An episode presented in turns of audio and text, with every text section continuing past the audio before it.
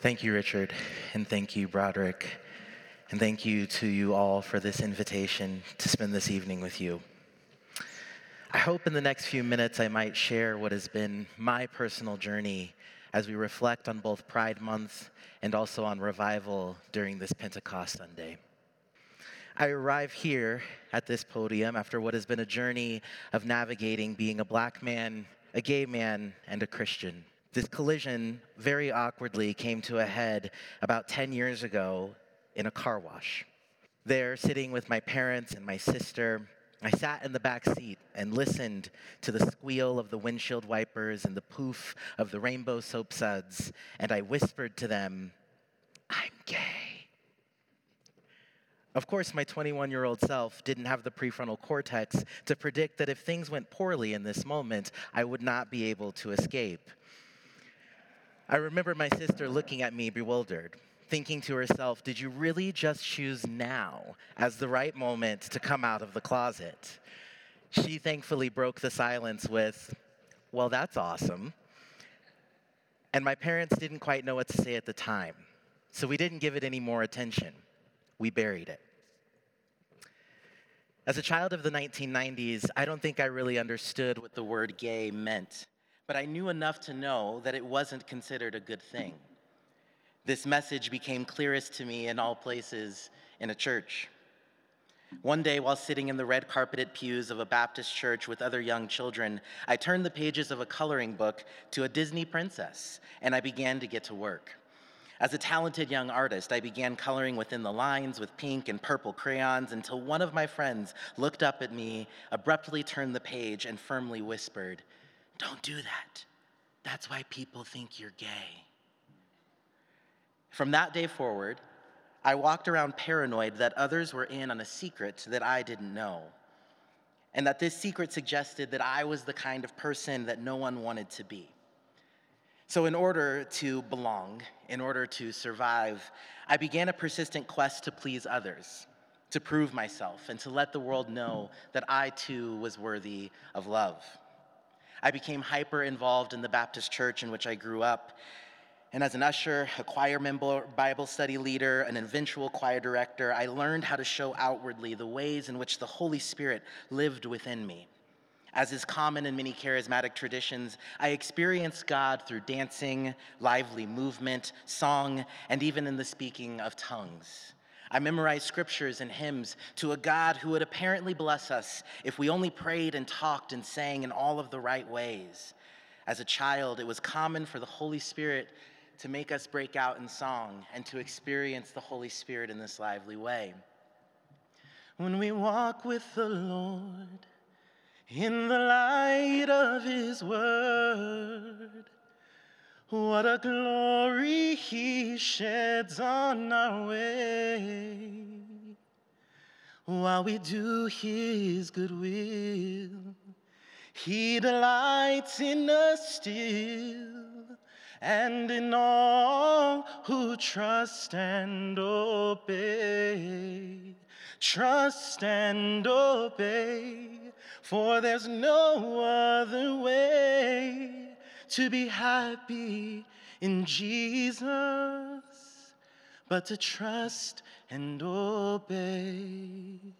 Hymns like this gave me so much comfort, as it did for probably many of my ancestors in the African American tradition. This song promised me a way to be happy and so I began forging a theology that focused on obedience, on finding ways to bury the authentic parts of myself and develop ways of living for what others wanted. Into the coffin of my own soul, I concealed any feminine mannerisms. I was sure never to mention that I loved watching Lizzie McGuire, Boy Meets World, Dawson's Creek, and I hid the fact that I didn't understand why people got so excited about the Broncos on Sunday. I stuffed away all the moments that I admired another man's body. Like a child expecting to be on Santa's nice list, I behaved so well so that God would reward me for doing his good will and trusting and obeying that if I just kept doing the right thing, achieving and performing, then one day I would earn his approval. One day I would belong. This all worked really well for me throughout high school until I got into college. And it was there when it seemed like God stopped answering all of my prayers. After a couple of years of suffering lonely and wondering why I felt so different, I began becoming frustrated at my failed attempts to pray the gay away. I began to worry that I couldn't escape this part of myself that I so badly thought that I had banished, stuffed away, buried in the grave of my own soul. And if this transactional God wasn't going to give me my end of the bargain anymore, I quite frankly didn't know who God was. Disoriented and frustrated, I showed up to spiritual direction with a Jesuit Catholic priest. And I admitted to him that I was, quote, wrestling with thoughts of homosexuality, as we used to say in the good old evangelical days. But don't worry about it, I assured him. I'm praying through it. He said back to me, It's as if you think you are God or, or Jacob wrestling with God. And I jokingly said back to him, Did you just infer that God might be homosexual? He chuckled and said, It's possible. And then he said, Bradley. And with a puzzled look on his face, he said, What exactly would be wrong with you if you were gay? Why wouldn't God love you anymore? I retorted with confusion that I didn't think Catholic priests were allowed to say something like that out loud.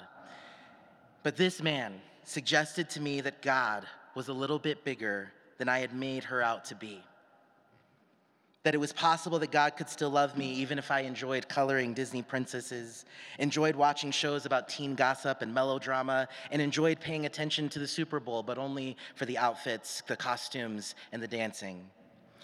What followed in this conversation was a mix of great freedom and great pain.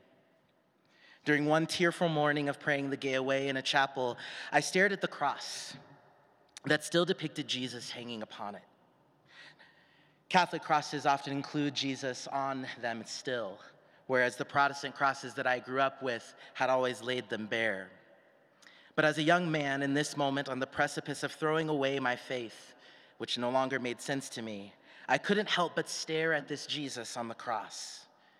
I mean, how screwed up was it that someone who didn't belong in that society, who threatened the status quo, was taken, killed, and buried.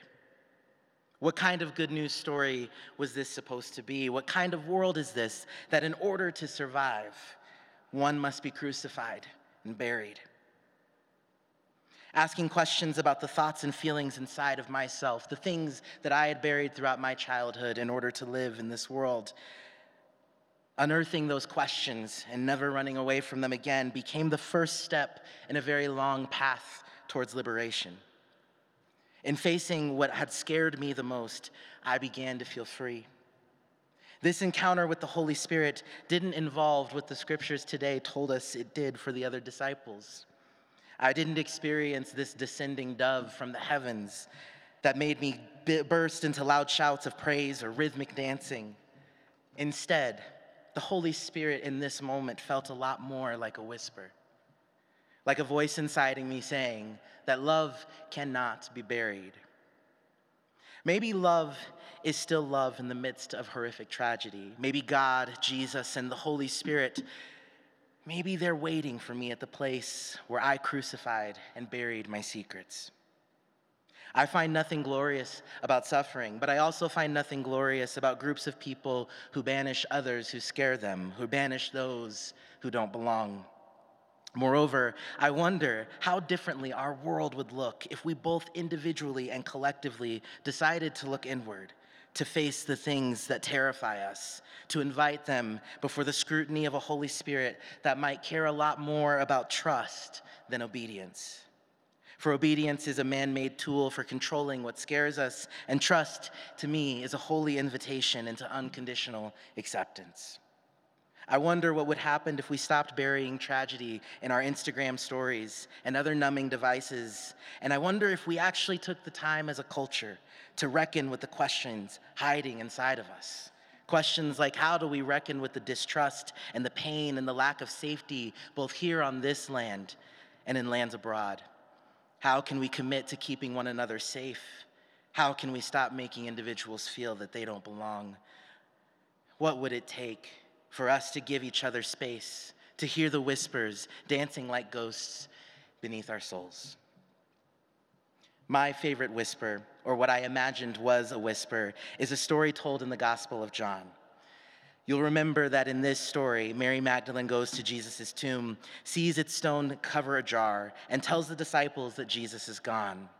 She proceeds into the garden where she weeps and is greeted by a man that she mistakes as a gardener. When the supposed ordinary man who was there whispers her name, she recognizes him as Jesus, or shall I say, the face of God.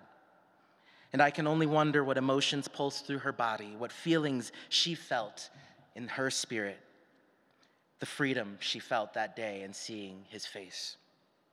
I'm compelled by this notion that the story of resurrection begins with a woman running toward a tomb, toward a buried thing. And after making and after mistaking an ordinary passerby, the whisper of her name is what made her realize that the story of God doesn't end with the things we bury. For so much of my life, I mistook being gay as death.